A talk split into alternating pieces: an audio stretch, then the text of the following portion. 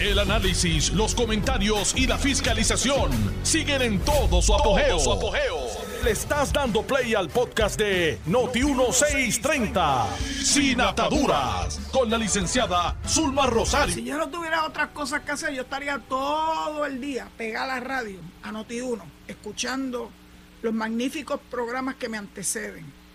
Lamentablemente no lo puedo hacer desde por la mañana hasta por la tarde, así que normalmente escucho a la que me antecede inmediatamente, que es mi amiga Carmen Jovet. Aparte que ella le da otro giro a las cosas, le da una seriedad eh, y no se involucra en controversias estériles que tantas veces ocurren y donde se pierde hasta el mensaje, porque gritan unos encima de otros, no se escucha qué es lo que están diciendo, lo que están proponiendo, y es, es bien triste. A mí me gustaría que cuando en los programas haya más de uno. Que no se pongan a interrumpir uno a los otros, hagan un pacto. Pero no el pacto de 52, un pacto de verdad, de seres humanos, reales. Donde decidan quién va primero y quién va después, sin perder el momento. Miren, escríbanle un papel para que no se pierdan, ¿verdad?, en la vorágine de la, de la discusión. Eh, así que yo no sé, pero a mí me gusta que digo, no puedo denegarle que es mucho más fácil estar solita eh, y no estar en una constante competencia de quién habla más o quién habla más duro o quién o quién se lleva este verdad el primer lugar. Dicho eso pues quiero hablarle muchas cosas hoy. Claro que voy a hablar de lo que se anticipa ocurrirá mañana en la Cámara de Representantes Federal. Ya finalmente eh, Steny Hoyer lo ha dicho oficialmente. Mañana baja votación el HR 8393. Pero voy a hablarles un poquito más adelante. Por favor, denme la oportunidad de abordar otros temas que son importantes también y entonces poder, poder compartir con ustedes mi pensamiento con relación a este proceso que nos ha anunciado el líder de la mayoría demócrata en la Cámara, que se habrá de celebrar mañana, 15 de diciembre del año 2022, que parece ser que va a ser una fecha importante, histórica, para nosotros los puertorriqueños. Quiero hablarles de algo triste el asesinato de una joven acá en un pueblo que normalmente es un pueblo muy tranquilo. Por eso yo le digo el paraíso. De una joven que todo parece indicar que fue víctima inocente de unos tiros que no iban dirigidos a ella. Eso está por verse. Los hechos alegadamente ocurrieron en Puerto Real, a eso de las 10, 10 y media de la noche, o sea que tampoco era que fuera de madrugada. La joven de 17 años era estudiante de escuela superior, presumo que de la escuela superior de acá de Boquerón, porque escuché al alcalde decir que la joven era residente de Boquerón. Puerto Real es un barrio, Boquerón es otro barrio, son dos barrios eh, diferentes en Cabo Rojo y la verdad es que quedan bastante distantes uno del otro. Así que, pues si en efecto la joven era residente de Boquerón y estaba en Puerto Real, eh, pues habría que ver eh, lo que la llevó allá eh, anoche para lamentablemente encontrar su muerte. Estaré muy pendiente, ¿verdad?, de, de los acontecimientos que rodean este tristísimo caso gracias a Dios, muy aislados acá en Cabo Rojo. Una niña, 17 años. Se le estruja el alma a cualquiera. Bueno, aparte de eso, también leí una noticia sobre otra muerte que nada tiene que ver con Puerto Rico, pero sí de una persona que yo admiraba, que es el bailarín, mejor conocido como Twitch. A Twitch yo lo vi por primera vez en un programa de la televisión, creo que en uno de los canales ABC o, CBS o NBC, uno de los tres canales nacionales. las cadenas nacionales. Y el programa era So You Think You Can Dance. Así que tú dices que tú bailas, es lo que quiere decir ese título. Programa extraordinario, lo estuve viendo por muchos, muchos años, así que conocí a Twitch como concursante de ese programa y por cierto llegó en segundo lugar. Todo el mundo pensó que se lo iba, se iba a llevar o se iba a alzar con el primer premio, pero no, se, se lo ganó otra persona. Lo interesante es el giro que dio la vida de Twitch cuando Ellen DeGeneres se lo lleva a su programa, eh, primero como un colaborador y posteriormente como un productor de un programa que ella tuvo en la televisión por más de 20 años. Ese programa cesó de transmitirse el, creo que en el primer trimestre de este año 2022. Así que para todos los fines prácticos podemos razonablemente llegar a la conclusión que Twitch se quedó desempleado a partir de ese momento. No sabemos, no lo ha dicho ninguna de las, ¿verdad? De los de, lo, de la fuente periodística la razón de haber tomado esa drástica decisión de quitarse la vida. Tenía, estaba casado, tenía tres niños y todo parecía ser que la vida le había sonreído. Twitch venía de familias de escasos recursos, así que su habilidad para bailar le abrió las puertas al punto de, ¿verdad? haber llegado hasta, hasta producirle el programa o ser uno de los productores del programa de Ellen DeGeneres. Causa mucha tristeza, ¿verdad? Que una persona tome esa decisión, no solamente porque alegadamente el quitarse la vida lo libera a él o a la persona que fuera de lo que lo aquejaba, pero lo peor es el daño tan inmenso que le hace a los seres queridos, especialmente a sus tres hijos, eh, que naturalmente eh, eh, deben estar devastados. Ellen hizo expresiones de que ella está devastada con, ¿verdad? con la pérdida de Twitch. Y pues, ¿qué les puedo yo decir? Hace unos días también conocimos de, otro, otra situación en Puerto Rico, de una maestra eh, de un pueblo del área este de Puerto Rico, que un buen día desapareció.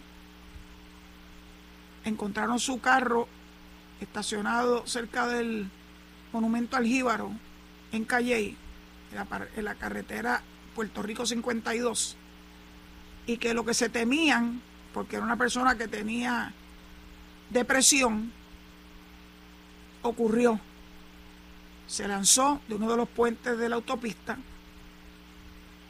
y la verdad es que el equipo de búsqueda y rescate tanto de la agencia estatal como de las agencias municipales de manejo de emergencia, hicieron un trabajo extraordinario porque esos son terrenos muy escarpados y de muy difícil acceso.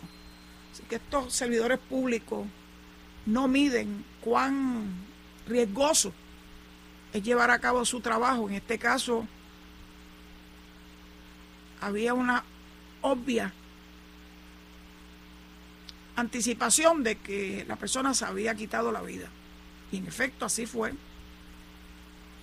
Para propósito de su familia, aparte de lo terrible de una noticia como esta,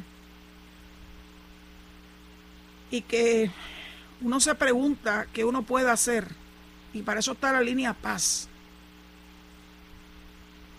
donde una persona que tiene pensamiento suicida, puede conseguir ayuda profesional. Alejadamente esta maestra era paciente de salud mental y tomaba medicamentos para, ¿verdad? para de alguna forma mejorar eh, su condición. Estoy segura que la familia quedó devastada también. Esto no es un programa sobre ese tema, pero uno no puede desperdiciar ninguna oportunidad para alertar tanto a las personas que pudieran tener ese tipo de idea y a sus personas más allegadas, su familia, sus amistades, sus compañeros de trabajo, que levanten obviamente una bandera. Si pueden de alguna forma detectar alguna señal de que esa persona está pasando por una depresión mayor y que está ideando la posibilidad de tomarse su vida, de terminar con su vida. No es fácil hablar de estos temas, ¿verdad? Porque uno quisiera que este programa fuera un programa de buenas noticias, de controversias en la política y de ese tipo de cosas, pero uno no puede echar a un lado el deber que como comunicadora yo tengo de abordar temas tristes, como ha sido el asesinato de una jovencita de 17 años o el suicidio de dos personas eh, que con toda probabilidad se hubiese podido evitar. Eso no lo sabemos. Y antes que siga hablando, quiero compartir con ustedes algo bien bonito que me ocurrió en la tarde de ayer. Terminando el programa, yo recibo una llamada de un número que para mí era totalmente desconocido. Y yo no atiendo llamadas de números desconocidos. Lo que normalmente les digo es, mándenme un mensaje de texto, identifíquese. Y incluso si puede decirme, ¿verdad?, este, el asunto que quiere compartir conmigo, pues que lo haga. Pues ayer la llamada provino de una persona de 93 años. Que gracias a Dios que tenía cerca un asistente que lo ayudó a manejar mi mensaje de texto de que tenía que comunicarse por texto y decirme quién era. Para mi grandísima sorpresa, la persona que me está llamando es nada más y nada menos que Ramón Luis Rivera padre. Yo pues estaba totalmente sorprendida, emocionada más bien, porque la razón de su llamada obedecía a que él es un oyente de este programa. Me estaba diciendo cómo le parecía él mismo. Y sobre todas las cosas, que yo abordara temas para poder de alguna forma, y me siento en eso, ¿verdad?, honrada, compartir con los oyentes mi opinión, pero una opinión fundamentada. Yo no opino a lo loco, ni por el fragor del momento tampoco. De hecho, desde ayer llevo recibiendo muchísimos mensajes por todos los medios habidos y por haber de lo que se supone que acontezca mañana en la Cámara de Representantes Federal. Así que lo recibí, fuentes muy buenas algunas, lo guardé en mi corazón, esperando de que se hiciera público eh, que la HR 8393 habría de mañana ser atendido en el hemiciclo de la Cámara de Representantes Federal. Así que Ramón Luis Padre, 93 años, está súper bien. Tuvimos una charla extraordinaria. Claro que está todavía de luto por la pérdida de su querida Helen. Pero usted no tiene una idea de lo que significa para mí que un servidor público de la talla de Ramón Luis Rivera, padre, se haya comunicado conmigo, que me indique que es un oyente de este programa y que le gusta la forma en que yo manejo el mismo. Gracias, gracias, gracias. Alcalde de alcaldes, decano de los alcaldes, eh, alguien que se debe utilizar como referente cuando se trata de servicio público municipal. Él se siente muy orgulloso de haber tenido todos esos años de servicio público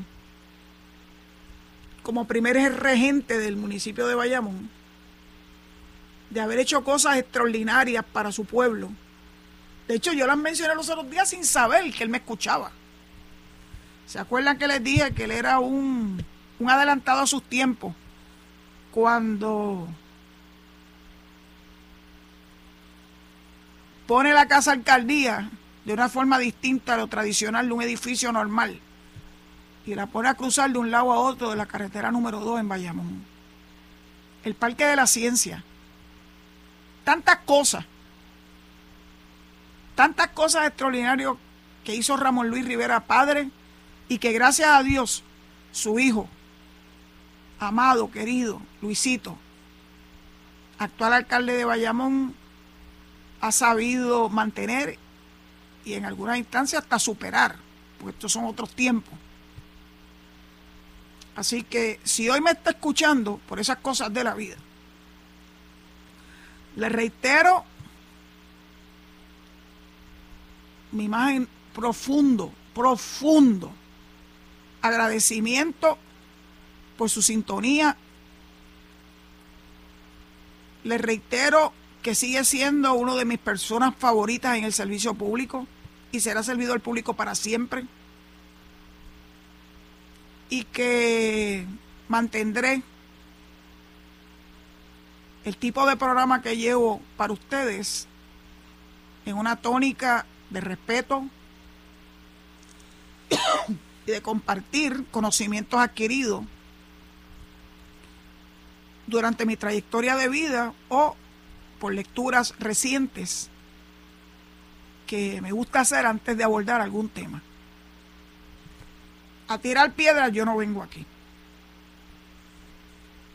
Ni a entrar en controversias que no conllevan ni llevan a ningún sitio.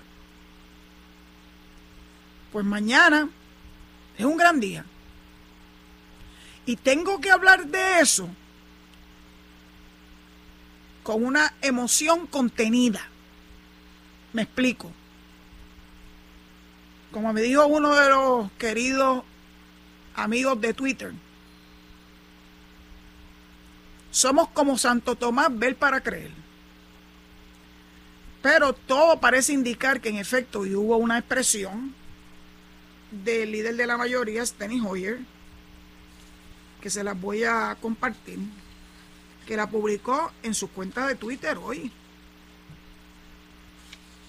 El que piense que Twitter no es un medio importante, pues mire, se están perdiendo la oportunidad de ver cosas según van ocurriendo sin tener que esperar a que un medio de comunicación tradicional la recoja, la analice, las edite y finalmente la publique.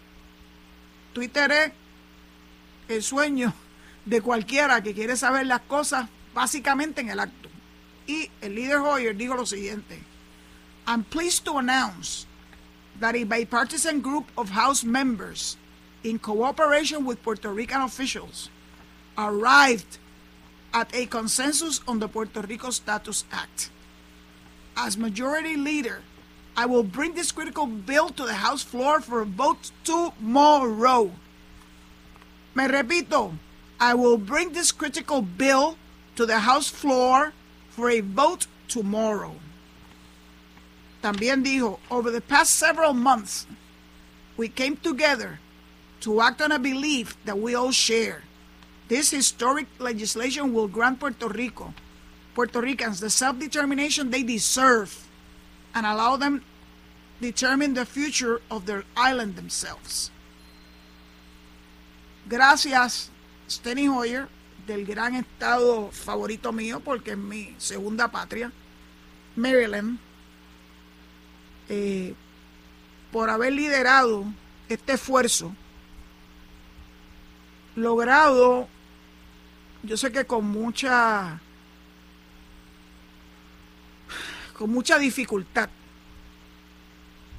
por parte de nuestra comisionada residente Jennifer González Colón y de la congresista por la ciudad de Nueva York, por uno de los distritos de Nueva York, Lidia Velázquez.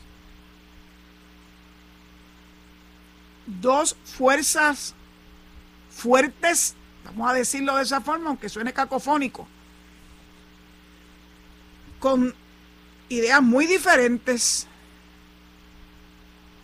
que lograron un consenso y ese consenso se convirtió en realidad con esta pieza legislativa que se, se llama el HR 8393. Partiendo de la premisa que en efecto, y no tengo por qué dudarlo, porque viniendo del líder de la mayoría y el que tiene la sartén va a agarrar por el mango y el mango también, Steny Hoyer, tengo que pensar que en efecto mañana va a ser un día histórico para Puerto Rico. Finalmente, un proyecto de ley del Congreso de los Estados Unidos. Sin minimizar los proyectos de ley, ¿verdad? La legislatura estatal, la legislatura nuestra. Que contenga las tres fórmulas descolonizadoras la estadidad, la independencia y la libre asociación, que incluya como parte de ese proceso una definición de cada una de esas eh, fórmulas. Y el que se va a llevar a cabo una consulta al pueblo con el aval del Congreso eso es algo histórico, nunca antes, porque es vinculante. Nunca antes en la historia de Puerto Rico hemos tenido un proceso vinculante que determine nuestro futuro político entre esas tres fórmulas descolonizadoras. Está previsto que esa votación se dé en noviembre del año que viene. Yo creo que ahí van a tener que hacer obviamente unos ajustes por el momento en que finalmente se ha logrado que este proyecto sea atendido por el Pleno de la Cámara de Representantes Federal. Algunos dirán, ah, pero eso es inoficioso porque de ahí no pasa. Bueno, eso vienen diciéndonos hace tiempo, que no iba a pasar de la erradicación, que luego que no iba a pasar del Comité de Recursos Naturales. O sea, han dicho tantas cosas. ¿Y quiénes lo dicen? Los Happy Colonials, porque ellos estaban apostando que el asunto del estatus de Puerto Rico, que es lo determinante, más determinante que cualquier otro issue, porque es la raíz de los problemas de Puerto Rico.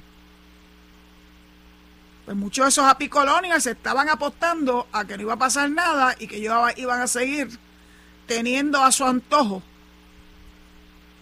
la permanencia, según ellos, del Estado Libre Asociado.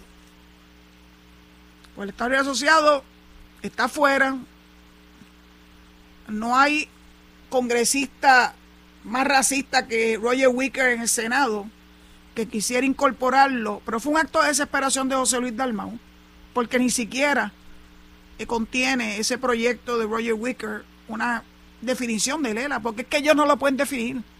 Si el Partido Popular no puede definir su ELA, ¿quién más lo va a definir? Así que dicho eso, pues me preparo para luego de la pausa, que viene ahora, abordar este y otros temas que tengo para ustedes en la tarde de hoy. Muchas gracias por su sintonía. Estás escuchando el podcast de Sin Atadura. Sin Atadura. Con la licenciada Zulma Rosario. Por Noti1630. Noti1. I'm back. Esto que está ocurriendo en Washington significa una oportunidad de oro para Puerto Rico que no podemos desperdiciar algunas personas, como les dije ahorita, los happy colonials, que apuestan a que esto no iba a ocurrir. Estoy segura que mañana dirán que hasta ahí llegó el barco. Nunca van a estar satisfechos con que se mueva el tema del estatus porque ellos viven de la colonia y que nos mantengan atrapados a los puertorriqueños en este impasse sobre nuestro futuro político. Recogí unas expresiones de Darren Soto, coautor del proyecto HR 1522, el proyecto del acta de admisión que radicó junto a nuestra comisionada residente. Y dice, to bring this bill to the floor, yes, of course, we should still pass it out of the House during this Congress. It's critical to move this bill as far as we can. Americans in Puerto Rico deserve nothing less dijo Darren Soto. Mañana yo estoy segura que mucha gente va a hacer expresiones, así que estén pendientes. Desde temprano en la mañana ustedes saben que eso va a ser la noticia del día. De hecho, el nuevo día, a través de su corresponsal en, en Washington, José Delgado, publica en su edición de hoy un artículo de página completa que se llama, entre comillas, cerca un acuerdo de legislación. Y dice, mañana la Cámara de Representantes Federal podría votar por el proyecto de estatus H3 8393, eh, perdón. No le voy a leer el, el artículo completo porque tiene píldoras venenosas por todos los confines. Claro que sabemos de qué pata coge a José Delgado, así que de alguna forma u otra él va a tratar de desviar la atención de lo verdaderamente importante de este momento histórico que me han dicho que debe estar ante la consideración de la Cámara Baja Federal, el Congreso, mañana cerca del mediodía. Así que hay que estar bien pendiente. Mañana mi programa se transmite desde Notiuno en Mayagüez Saben que los ve y los viernes yo recibo llamadas telefónicas. Desde ya le anticipo a mis queridos oyentes que acostumbran a llamar que es posible que las llamadas mañana no se den porque eh, voy a aprovechar el programa completo para entrevistar a personas que tienen el mayor conocimiento de cómo se bate el cobre en el Congreso de los Estados Unidos y que puedan anticiparnos su visión de lo que ocurriría mañana. Y espero que ya para las 4 de la tarde ya sepamos con certeza que el proyecto recibió el aval del Congreso, refiriéndome al Congreso, a la Cámara de Representantes, y lo que eso significa para nosotros los puertorriqueños. No voy a anticipar las personas con las que he tenido comunicación, eh, porque eso depende de tantas cosas. Pero sí, mañana le anticipo que lo de las llamadas posiblemente se quede en el tintero hasta el viernes. Porque no voy a desperdiciar el momentum que ocasiona la presentación y votación de este proyecto que le hemos estado esperando con loca ansiedad Oiga, pero tampoco es que llevemos toda una vida. Este proyecto se presentó en julio. De hecho, el día antes de mi cumpleaños, el 20 de julio. Cinco meses. Si usted toma en consideración que en el Congreso, en este Congreso, este Congreso número 117, todavía está en el tintero la aprobación del presupuesto federal no le, no le debe ser algo sorpresivo que todavía a estas alturas pues tengamos muchos asuntos que resolver en el Congreso, incluyendo eh, cuánta asignación va a recibir el Medicaid para seguir solventando el programa vital, la tarjeta de salud de los que tienen necesidades en Puerto Rico. Para mí la estabilidad es un asunto de igualdad.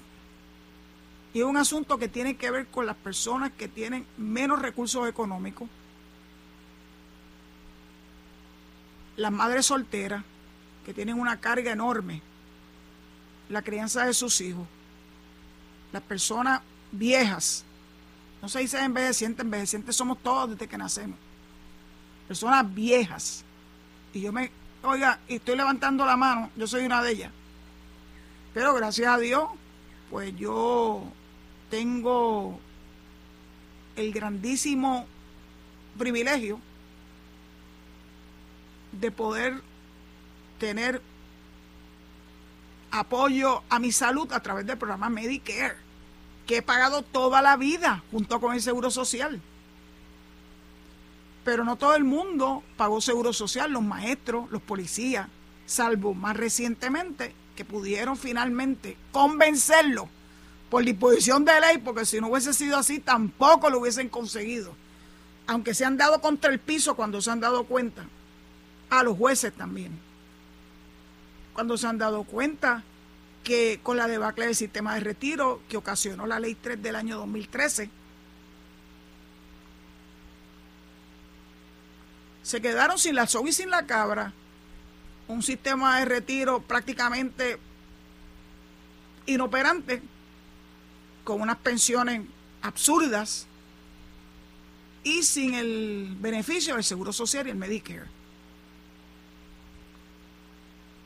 Así que, para mí como estadista, lo más importante es el acceso a los derechos que nos corresponden como ciudadanos americanos. El poder elegir a las personas que nos han de representar en el Congreso de los Estados Unidos, tanto en Cámara como en Senado.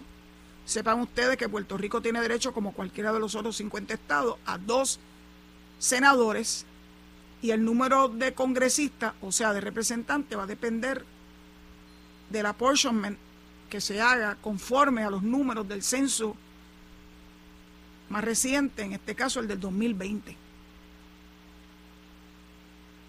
Y además votar por el presidente.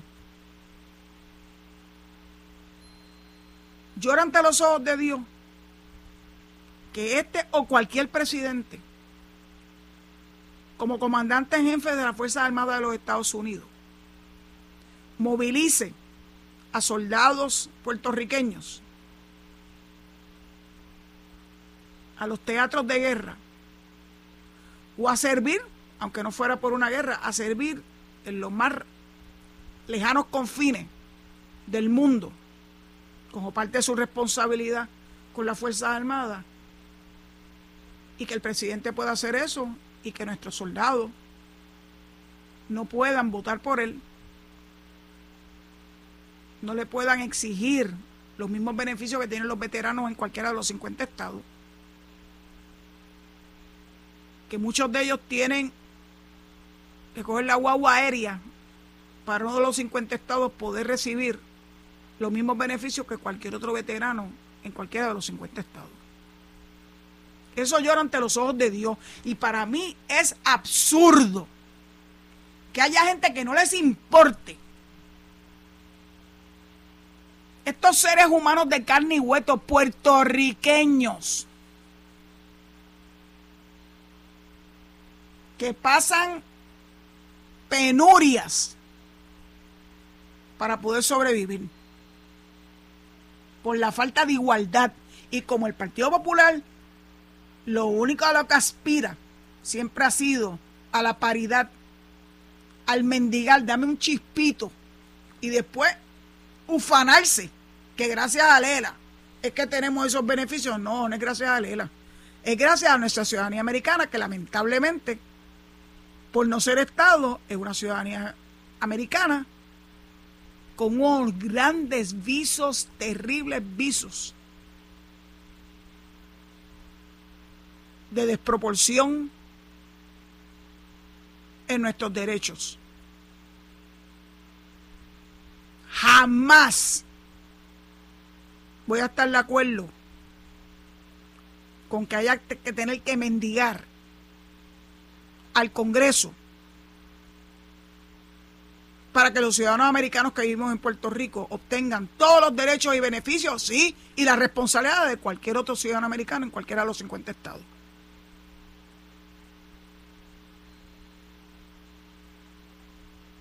todos los estudios, todos, no ha habido uno solo,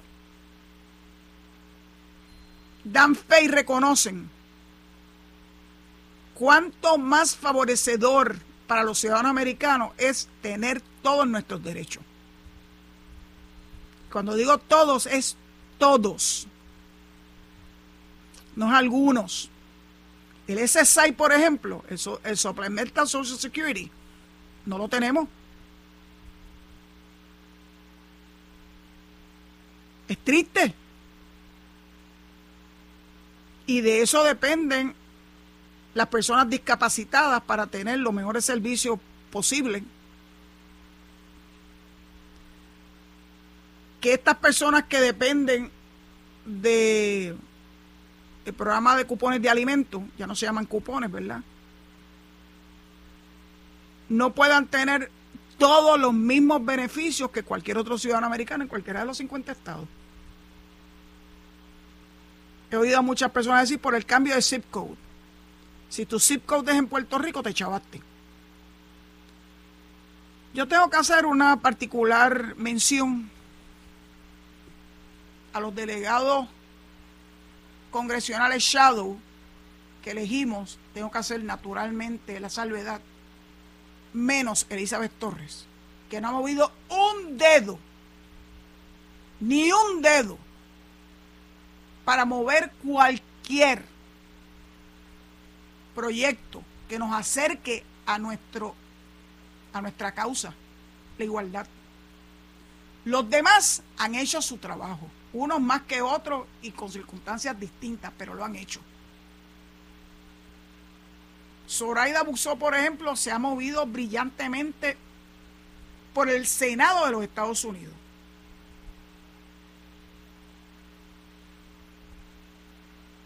Tengo que hacer particular y lo ha hecho también Roberto Lefran Fortuño, Mayita Meléndez, que Dios espero que la haya mantenido muy protegida de su crisis de salud. Ya me dijeron que está en pie de guerra.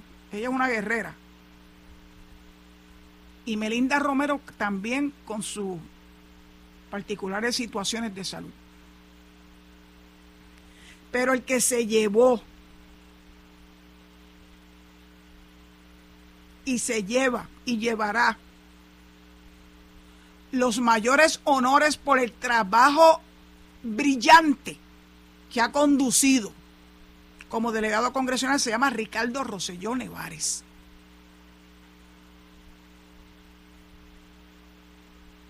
Cuando muchos creyeron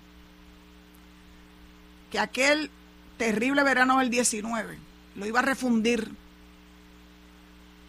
en el ostracismo.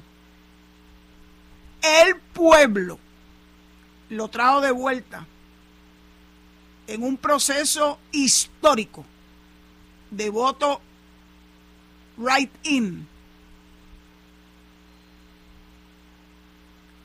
Y desde que juramentó su cargo como delegado congresional en julio del 2021 no ha hecho más que trabajar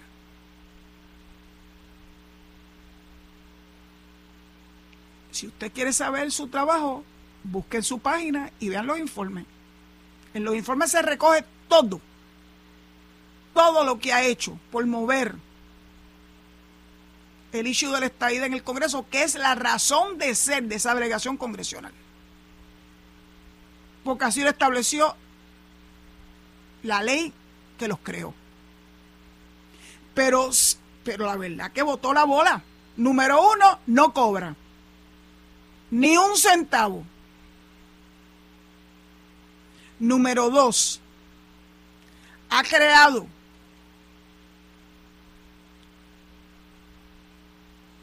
una delegación extendida que ya sobrepasan los 8 mil miembros de personas voluntarias que tampoco cobran ni un centavo, que se han dado la tarea de mover, particularmente aquellos delegados extendidos que viven en uno de los 50 estados, de mover a sus congresistas en Cámara y en Senado, con todo el peso que conlleva ser un constituyente, una persona que tiene el derecho al voto por ello. Eso hace un mundo de diferencia. Yo soy delegada extendida, pero reconozco que tengo limitaciones porque yo no tengo ningún congresista por el cual yo pueda votar. Y utilizar mi, mi voto como un mecanismo de presión para que ese congresista atienda los asuntos que para mí son importantes. Pero ellos sí se han movido en todos los Estados Unidos. Han participado no solamente obteniendo reuniones en un momento dado eh, virtuales, porque la pandemia no permitía que fueran en persona, posteriormente en persona. Han caminado arduamente por los pasillos del Congreso y créanme que caminar por el Congreso eh, se, se requiere una estamina muy especial. Durante el verano del 78, esta servidora junto con un grupo de compañeros nos movimos al Congreso de los Estados Unidos, nos apalancamos en la biblioteca del Congreso para hacer toda la investigación que eventualmente produjo la obra de dos tomos, Breakthrough from Colonialism. Así que caminamos todos esos pasillos. En el año 97 caminamos nuevamente esos pasillos ya con copia del libro para cada uno de los 535 congresistas. Así que créanme que yo sé lo que significa caminar por el Congreso de los Estados Unidos. Así que a los delegados extendidos, mi eterno agradecimiento por el trabajo extraordinario que han llevado a cabo. Y que tienen que tener la mayor parte del reconocimiento por este logro que debemos ver convertirse en realidad mañana, día histórico, 15 de diciembre del año 2022. ¿Qué ocurre después? Ah, ahí que viene entonces lo, la próxima parte de esos happy colonias que van a decir, ah, pues con que se haya aprobado en, la Cámara no es suficiente. Eso lo sabemos. Pero hay una cosa muy, muy diferente. Y es que es la guía. Ya no tenemos que comenzar de cero. Las reglas de juego están ahí. Y claro que va a tener un peso enorme cuando continuemos la marcha hasta lograr que Puerto Rico sea el Estado 51, luego de que el pueblo de Puerto Rico nuevamente vote, pero esta vez en un proceso vinculante, que el Congreso no puede mirar hacia un lado, porque la democracia de nuestra nación depende de que en las entidades gubernamentales, Congreso, o sea, la rama legislativa, la rama ejecutiva y la rama judicial, reconozca a los ciudadanos americanos que viven en Puerto Rico, que somos más de 3 millones, con todos los plenos derechos que nos corresponden.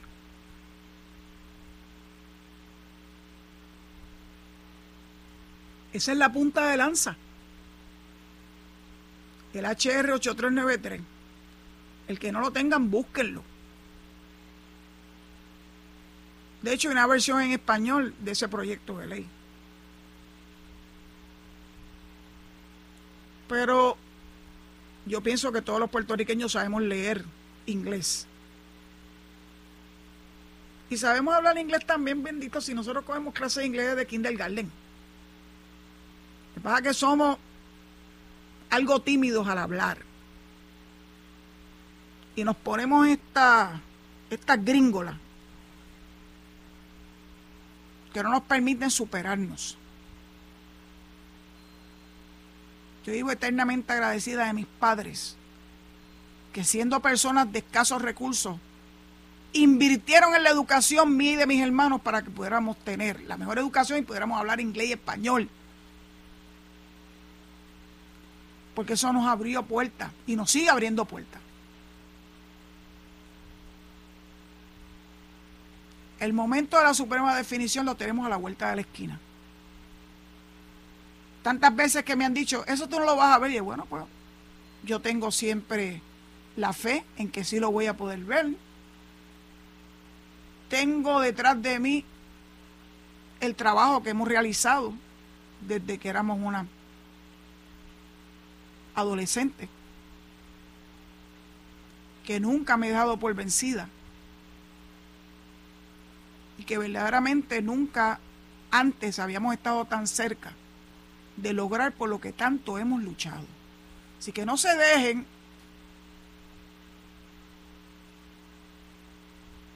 de los opositores que van a minimizar el impacto que tiene la aprobación del HR 8393, Dios mediante mañana,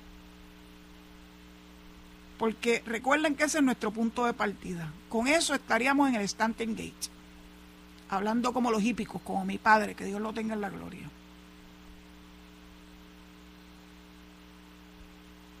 Estén muy pendientes del día de mañana y estén muy pendientes de este programa mañana a las 4 porque ya para esa hora yo espero que tengamos noticias más definidas de lo que ocurrió con este proyecto de ley tan importante para nuestro futuro político. Dicho eso, pues es hora de entregarle el micrófono a mi amigo Edwin, allá en Noti1, en San Juan rogándole que se queden en sintonía con esta magnífica estación para que puedan escuchar el análisis de Enrique Quique Cruz y de Luis Enrique Falú. Será esta mañana, si Dios lo permite. No se olviden de vacunar, no se olviden de ponerse las mascarillas, protéjanse para que podamos disfrutar de este momento histórico tan importante y podamos disfrutar también de la Navidad, que es la mejor época del año en que celebramos el nacimiento de nuestro niño Jesús. Será esta mañana a las 4 de la tarde, Dios mediante. Muchas gracias por su sintonía.